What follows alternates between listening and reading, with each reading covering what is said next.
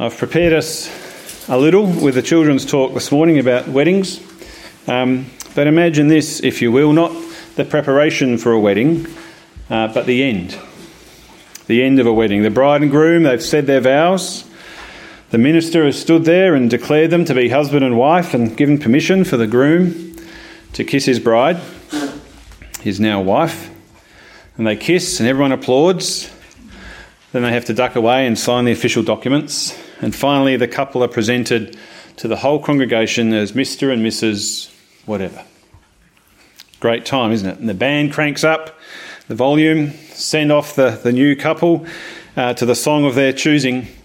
Imagine if at that point the fella, the groom, stood up, arms in the air, and stood in front of his wife and declared, Look, I've done it, look at me, and walked down the aisle to receive all the hugs and kisses of all the friends and family, only to leave his wife still at the altar, getting all the glory and the love for himself, and forgetting about her. Not what you'd expect, is it? Not what you would want if you were the bride, or maybe the father of that bride. I reckon if a fella did that to one of my daughters, I'd step in front of him on his way down the aisle and say, Hey, haven't you forgotten something? And that would be if I was being in a polite mood. I reckon most people in the congregation, father and the bride or not, might do something like that. And then they'd probably keep an eye on him and on their marriage for the rest of their days. And yet, perhaps, or maybe not perhaps, sadly, how many of us fellas, maybe not on our wedding day, but have done something like that in the days after? No longer nourishing and cherishing our brides and giving up our lives for them, but seeking the glory and love just for ourselves. I know I've been guilty of that. But I want to encourage us this morning. Friends, Christ will not do that to his bride. He will not leave us on our own and forsake us. When Christ, who is our life, appears, we too will appear with him in glory. For all who are in Christ by grace through faith, he has never left us and he never will. Right up to the last day into the eternities. I want us to hear afresh this morning, and I want us to bask really in the love and the glory of Christ and the beauty of His holiness and glory as our true husband. And I want us to recognize that as He is presented in all His glory and holiness, that as that, ta- that day takes place, He will not ignore us. He actually takes us and gathers us by his side, such that when he appears in all his glory on that great day, at that great wedding banquet, as we read of in the book of Revelation, when he appears, when Christ, who is your life, appears, we too will appear with him in glory. He keeps us by his side at every point. He will delight in us on that day, and we will delight in him and any glory that is rightfully His. It's all rightfully His, isn't it? He receives all glory and praise and honour. But all of that, do you know what? He shares with us, His bride. And by sharing that, it's not as if He gives out a little bit here and a little bit there and He's only got a little bit left Himself. No, actually, in sharing with us in that glory, it's actually all the more to His glory. It magnifies His glory that he would have us stand there with him in glory. Our glory, whatever glory we have that we've only ever received from him in the first place, any glory of ours will actually be all the more to his glory.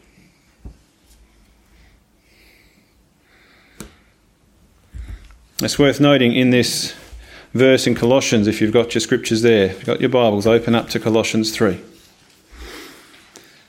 Paul doesn't say here in Colossians 3 it's when Christ comes or when he arrives, it's actually when he appears. Verse 4. When Christ, who is your life, appears, then you also will appear with him in glory, meaning that for the time being we cannot see him, at least not in the way that we will on that day, not in his resurrected and glorified state. For the time being, he is hidden. He's hidden, but he's not absent. He told his disciples before he died and was raised and ascended that he was leaving. He was going to the Father to prepare a place. He was going away, but that by the Spirit, whom he would send, he would come to them and make his home with them. Hasn't left them on their own. He in the Father, and they in him, and he in them. In a little while, Jesus said, The world will see me no more, but you will see me, because I love you and I will manifest myself to you. Yes, appearing in his resurrected self, but then also coming to them in the presence of the Spirit and the abiding Word. He remains with us and dwells with us. And on that day, when we will see him face to face, when he appears in all his glory, we will appear with him too in glory. Because, verse 4, He is our life. When He who is your life appears. Talk about that in a moment. And because, verse 3, our life is hidden with Him. See, it's not just Christ who's hidden, our true selves in Christ is also hidden from us by sight. But when He appears, when we see Him, we will appear with him in glory. Or as John puts in his first letter, what we will be has not yet appeared. It's still hidden what we will be. Hasn't appeared, but we know that when he appears, we shall be like him, because we shall see him as he is. We'll see him in his glory, his resurrected glory, right hand of the Father, far above all rule and power and authority and we'll actually see who we are, who He has made us and redeemed us and glorified us to be in Him on that day. As I said, it's not only Christ who is hidden from our sight in these days between His appearings. We too, our true selves, are hidden with Christ in God.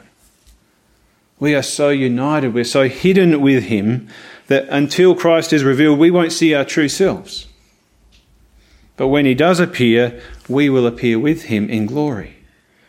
Because Paul's telling us here in Colossians 3 for everyone who has faith in Christ, you have died and your life is now hidden with Christ in God. You might think you and your life is all that takes place around you on your day. You get up in the morning, you feed the kids and the dog, and you get up and you do, come to church or go to work. And that is your life. But that's only the seen part of your life and who you are. There is a hidden part of who you are.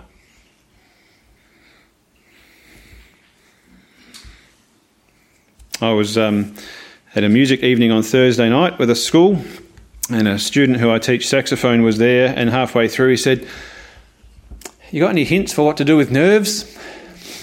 He's a really good saxophonist, really good musician, very natural. People look up and stop and take notice when he plays. And he got really, really nervous. So much so that he, not just butterflies, he actually feels almost nauseous when he's about to play. And I tried to give him what I normally tell anyone who's about to perform. I say, don't let them threaten you. You're actually giving them a gift when you're performing. You're giving them a gift of the music that you've been given. And that sort of, yeah, he sort of, yeah, yeah, yeah, I get that. But he wasn't convinced. and so I, I asked him, well, who are you? He looked at me a bit funny. Who are you? And he gave me his name. I said, What else? I play the saxophone. I said, Yep. What else? You were a student? Yep. Music captain next year? Yep. You're a son? You're a mum and yeah, got parents? Yep, I'm a son. And you're Christian? Yeah. So you're loved by God and you love God? Yeah. And I said, How much of that is going to change if you get up there in the second half and make a mistake? And for him, it was like a wow moment the penny dropped. You could actually see, he actually smiled. Just said, wow, that's right. Who I am is not about everything that I see and do and feel. There's actually something hidden, there's something deeper than all this stuff. And that doesn't change because our life is hidden with Christ in God. There's so much of what we do and what we see in this life, we're told the, the seen things that they're transient, they're going to pass away. The things which remain, they're the things of faith and hope and love. The things that are unseen, Paul tells us, are eternal. Now, that doesn't mean what we do do in this life is all meaningless. As we'll see in a moment, there's great purpose. But it does mean there's more to this life and to who we are ourselves than meets the eye, than what we see. Our life is hidden with Christ in God. And a bit like a wedding giving us a glimpse of that glorious wedding day with Christ, sometimes the Father gives us a glimpse of who we really are in Christ. And it's one of those wow moments, isn't it, when the penny drops and there's just such confidence and security and joy in that. It's actually one of the reasons I think we as Christians, when we lose a loved one, one who knows the Lord, as Paul tells us, we need not grieve as others do without hope. Not just because they're going to a better place, as we might put it. It is right that we grieve in our loss and our sadness of one we love, but we grieve not without hope. Because at the resurrection to come, when Christ appears, we will all be caught up together with him in glory. That's the hope we have in Christ so that Paul teaches us in 1 Thessalonians 4 we will always be with the Lord. That's why we need not grieve without hope. I've used this illustration before, I'm sure, but you know how at the end of a, a theatre show, a musical, if you've gone and seen Mary Poppins or something, and all the actors at the end, the, the, curtain call comes and they all take their bows one at a time. It's the chorus first and the sort of secondary actors, and then finally the lead actors come and they take their bow on their own under the spotlight. But what do they do at the very end? They extend their arms, and all the chorus line and every actor comes forward and they give their applause to the people doing the likeness, and they all receive the glory, the applause for what's been happening. I think that's a bit like what it's going to be on the day of Christ. The spotlight's going to be on him. Every knee will bow and every tongue will confess he is Lord. He's receiving all glory and praise and honour. And as he stands there receiving all of that, he will say, Behold, look at me. But he doesn't finish there. Read Hebrews. Behold, look at me and the children God has given me. And that will be to his glory that all of us are with him. Sinners saved by grace, washed clean in his blood, with a word when he appears, we also will appear with him in glory because at the moment our lives are hidden with him in God. And this hiddenness, our being hidden with Christ, it not only means that we're unseen or in a secret place, it actually means we're in a safe and secure place.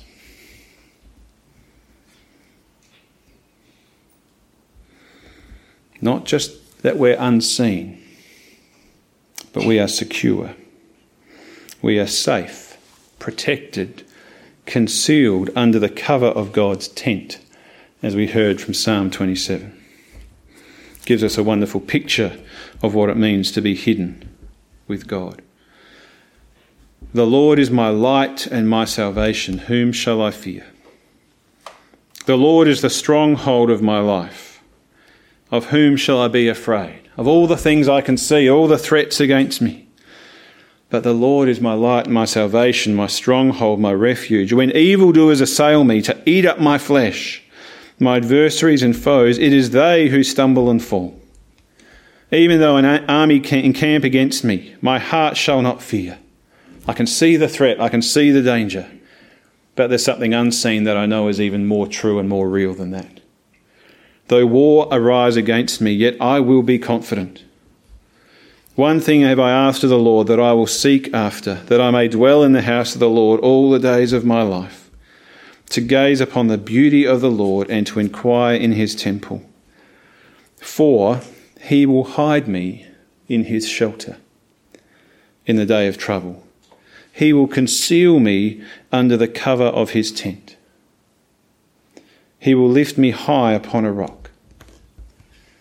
See what I mean about us being hidden with Christ in God? Actually, being a place of security, of confidence, even against all the things that we might see are against us. Even when it feels like we are in trouble, where we're left on our own, that no one cares, no one understands, when we feel lost, when we feel lonely, misunderstood, weak and vulnerable to all manner of threats, and we know our fragility, struggling with temptations and trials. The Lord is our light and our salvation. Who shall we fear? David knew what it was like to be alone, didn't he? He knew what it was like to be threatened by his enemies, powerful enemies like the king, King Saul. He knew what it was to be the target of people's hatred and threats, like spears being thrown at him. He knew what it was to see kingdoms rise and kingdoms fall, the trouble within nations, tribes. But in all of that, he knew the promises of God and he trusted him. And therefore, he's confident, not in himself, but in the steadfast love and covenant faithfulness of God. His life being hidden, concealed, and protected. Even though whole armies encamp against him, he's confident. Confident in his faith in the faithfulness of God. I believe, he says, that I shall look upon the goodness of the Lord in the land of the living. What a wonderful confidence to have. Whatever happens, whatever takes place, I believe that I shall look upon the goodness of the Lord in the land of the living. Sounds a bit to me like when He appears, we will appear with Him in glory in the land of the living. And so David concludes that psalm, as we heard. So wait for the Lord with our confidence knowing that we're hidden and protected in Christ, in God. Wait for the Lord. Be strong. Let your heart take courage and wait for the Lord. And so it's worth asking ourselves this morning is that what we know? Not just the theory of it, not just the verses, but is that what we believe in our heart? That we too, confident that we will see the goodness of the Lord in the land of the living. That when he appears, we will appear with him in glory. And if so, hear David's words be strong. Take courage today because of that confidence we have for that day. Whether you're feeling weak and the fragility of your age today, or whether you're fighting the good fight in great strength or not, take courage and wait for the Lord. Which waiting means not taking certain things into our own hands, doesn't it? But actually waiting for the Lord to do His work in us and for us. But still taking courage and being active in our faith. And we can only do that, be strong and take courage and wait, because of where we are and who we are. You are hidden with Christ in God. Your old self has died, been crucified with Christ. There's a new self which is secure and safe and kept with Christ in God. It's actually where you've been ever since you believed. In fact, ever since before the foundation of the world, you've been chosen in Him. And He's been with us and kept us all the way through until His appearing and on that day when we see Him face to face and forevermore. Hidden in the shelter of God, concealed under the cover of his tent, David says in that psalm. His temple, the tabernacle. He's used just about every phrase he can think of for the dwelling place of the Lord. Temple hasn't even been built in David's time. But why, does why is it the one thing he asks that I will seek after, that I may dwell in the house of the Lord, that I might gaze upon the beauty of the Lord and inquire of him there. Because the temple's got strong walls, the tabernacle with its flappy tents, tent flaps, they're going to look after him, protect him? No, it's because that's where the Lord is.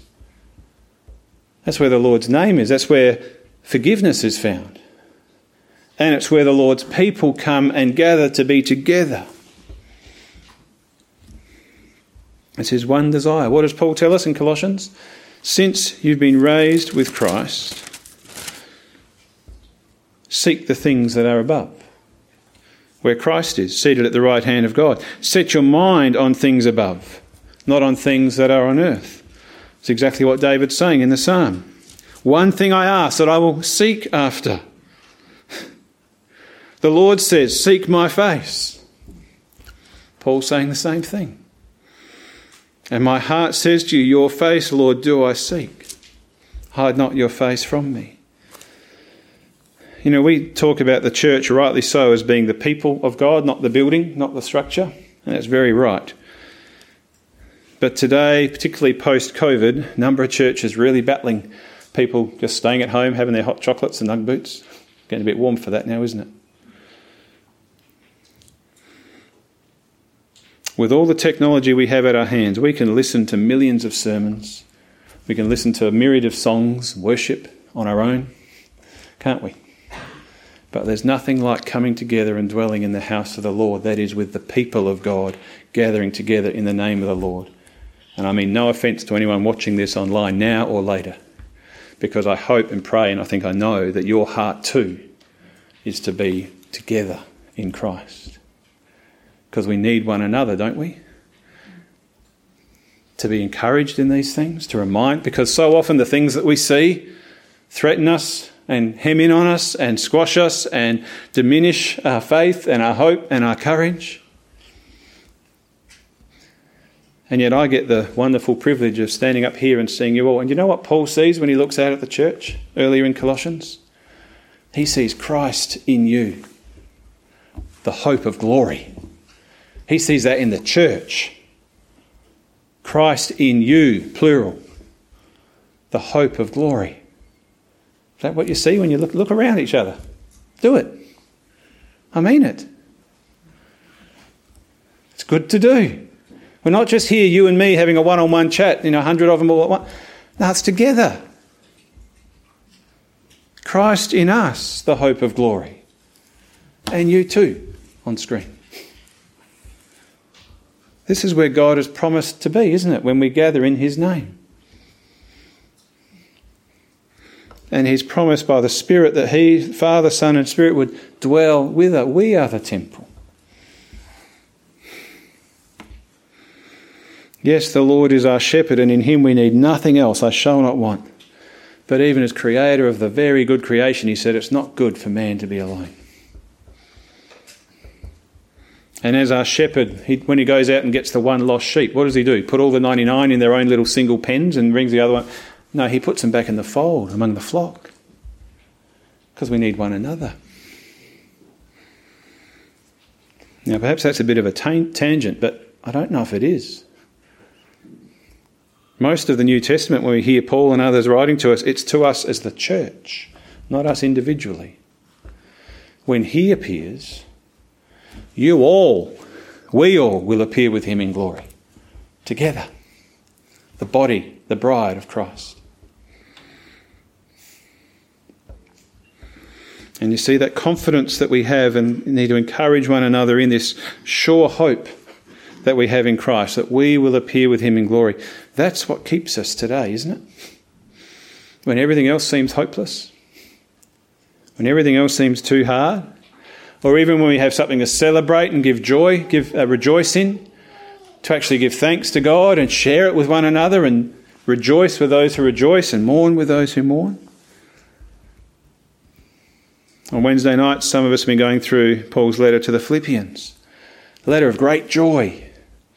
But together with that joy, and I think the, the reason for that joy is this confidence that Paul has from the beginning all the way through this thread that what God has begun in you, he will bring to completion. Yes, work out your salvation with fear and trembling, knowing that as you do that, as you work out of your salvation and all the grace of God, it is God who works in you, both to will and to work for his good pleasure. Friends, we are secure in Christ, hidden, not seen, but secure. Our lives are so inextricably bound up in Him. As we read elsewhere, we've been crucified with Christ. It's no longer I who live, but Christ who lives in me. Christ who is your life when He appears. The life I now live, Paul says, it's not me, the life I live in the flesh, it's Christ who lives in me. For me to live is Christ, but to die is gain. You have died, and your life is hidden with Christ in God. Friends, we've died with Christ. He was buried, and we were buried with him in our baptism. God raised him from the dead, and we've been raised in him to newness of life, and he'll raise us up on that last day, and we will appear with him in glory. Jesus himself said he was praying, speaking to the Father about everyone who's going to believe in him from that day onwards. That the glory that the Father had given to him, I give to them. That they may be one, just as we are one, I in them and you in me. That they may be perfectly one. You can see why marriage is such a wonderful glimpse, isn't it? Not just a metaphor, it's a glimpse into the very communion we have with Christ as much as the Father and the Son are one, that He would draw us up into that communion.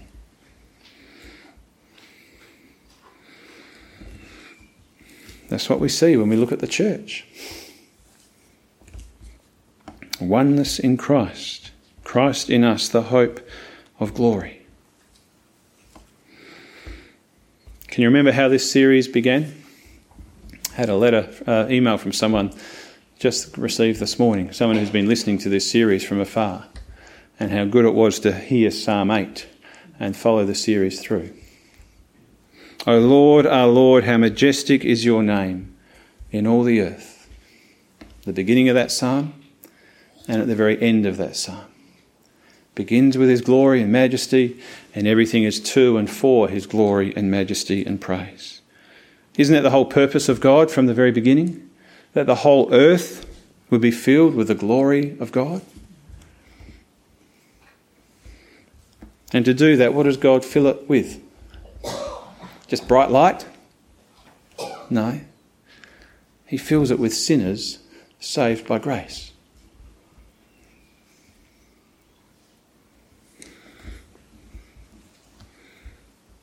Sinners who have been saved by His Son, who gave His life up for us that we together might be to the praise of his glory and grace.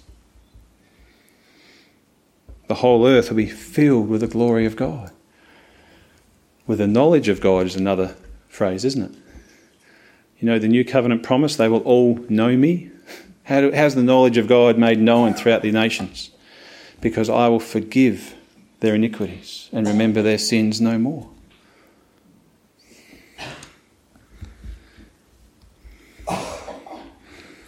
the glory of God fills the earth with all the glory and wonder of God, but together with us as His children. Sons and daughters who reign with Him in right dominion and glory, just as Adam was meant to. Be fill the earth, multiply, and subdue it. Have dominion over it. What Adam failed to do. The first Adam. Christ has come and he's fulfilled perfectly.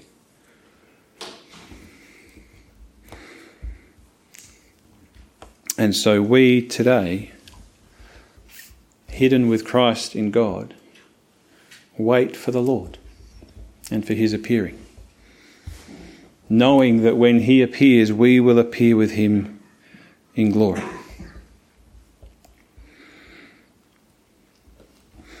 Now, we could finish there, but we're not going to. One last point. Because it's worth asking that wonderful question, and appropriate, I think, so often well, so what? Particularly when we're thinking about things that are beyond us, things of hope, things of the future. If we're going to appear with him in glory on that day, that's great, but what about now? We've already actually mentioned a little bit. David says, Because I have confidence that I'll see the goodness of the Lord in the land of the living, then be strong, take courage, and wait for the Lord. In his great chapter on the resurrection, 1 Corinthians 15, Paul reminds us that this flesh and blood, these bodies, cannot inherit the kingdom of God. But at the resurrection, when Christ appears, this perishable body will be raised and will put on the imperishable. This mortal body will put on immortality. And he goes on, almost taunting death, to say, Death is swallowed up in victory. O death, where is your sting? Where is your victory? Where is your sting? And then he goes on to say at the end of all this wonderful stuff about the resurrection, Christ has been raised, we'll be raised with him, We'll... therefore, at the very end of that chapter, therefore, that's the so what, the answer to the so what question. Because of all of this, be steadfast, immovable. Bit like David, isn't it? Be strong, take courage,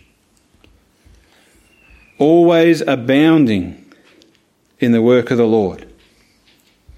Because of this great hope and sureness we have in Christ, always abound in the work of the Lord, knowing that in the Lord your labour is not in vain. I think we need to hear that today. Friends, your labour in the Lord is not in vain. It's not a waste of time. There's so much we do or could do in this life under the sun, as Ecclesiastes tells us, that is in vain, meaningless. It's here one minute and gone, like the mist in the morning. That is, if we don't seek the things that are above where Christ is, if we don't live in faith and hope and love, if we only live on the horizontal and suppress the truth of God, then it will be in vain.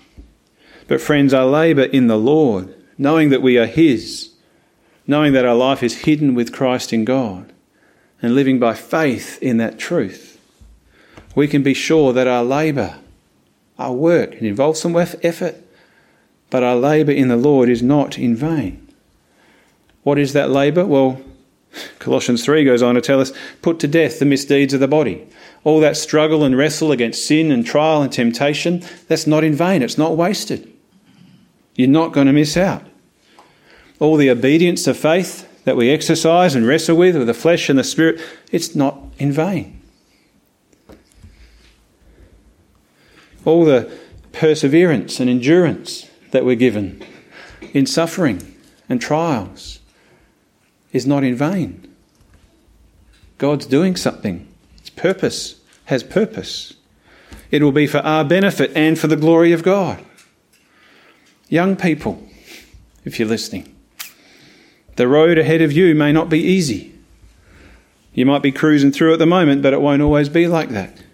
You'll struggle with the things of the world, the things on your screens, and what your friends are doing. But as you, I hope, trust God and try to live according to His word and His will, that won't be in vain. It'll have purpose, it'll have meaning, it'll bear fruit. Older folk among us, look back over the road you've travelled. You might have fond memories and pictures to look at. You might have some regrets as well, things you wish didn't happen. We'll see them worked out in Christ and see that even in that he was working good things and none of it is wasted. Your labour in the Lord is not in vain. And you know what? All our labour in the Lord is Him willing and working in us for His good pleasure. And so all of us can actually look to the days to come, whether it's today, tomorrow, whether we're as energetic as we used to be or not, we keep on walking in faith, don't we? Even if we need a little walking frame to help us. In fact, none of us can walk in faith unsupported, can we? But we can walk in faith with a confidence that we will taste and see the goodness of the Lord in the day of the living, land of the living. Whether we eat or drink or whatever we do, we are to do all things to the glory of God. Not only on a Sunday morning when you come to church, but at work, at home, out having fun. Seek the things that are above. Know that there are unseen things always at work as God is at work in us. And we too, like David, can be confident and sure, like Paul, and I hope like us. John says back in his letter, we will have confidence and not shrink back from him in shame at his coming, at his appearing. When he appears, we too will appear with him in glory. And so, in faith, we can wait for the Lord. We can be strong. Our hearts can take courage. We can know that both our waiting and our working in those things, our labour in the Lord is not in vain. None of it is wasted. It all bears fruit, and it all is to His glory. Let's pray.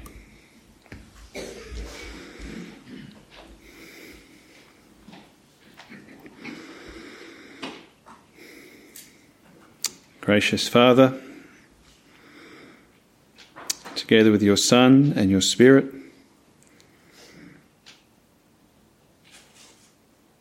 three in one, in glorious, mysterious union that you've actually caught us up and drawn us up into that same union. Father, would you help us to wait in the Lord? Strengthen us to do your will Grant to us the courage and the hope and the confidence that we need this day and every day as we wait for that glorious day when Christ appears in all his glory. And as he draws us to himself on that day, that we too might appear with him also in glory. One of our songs says, What a day that will be. And Father, as we look forward to that day, grant to us all that we need for this day and every day in between, that we would seek the things of Christ and do everything to His name and to His glory. Amen.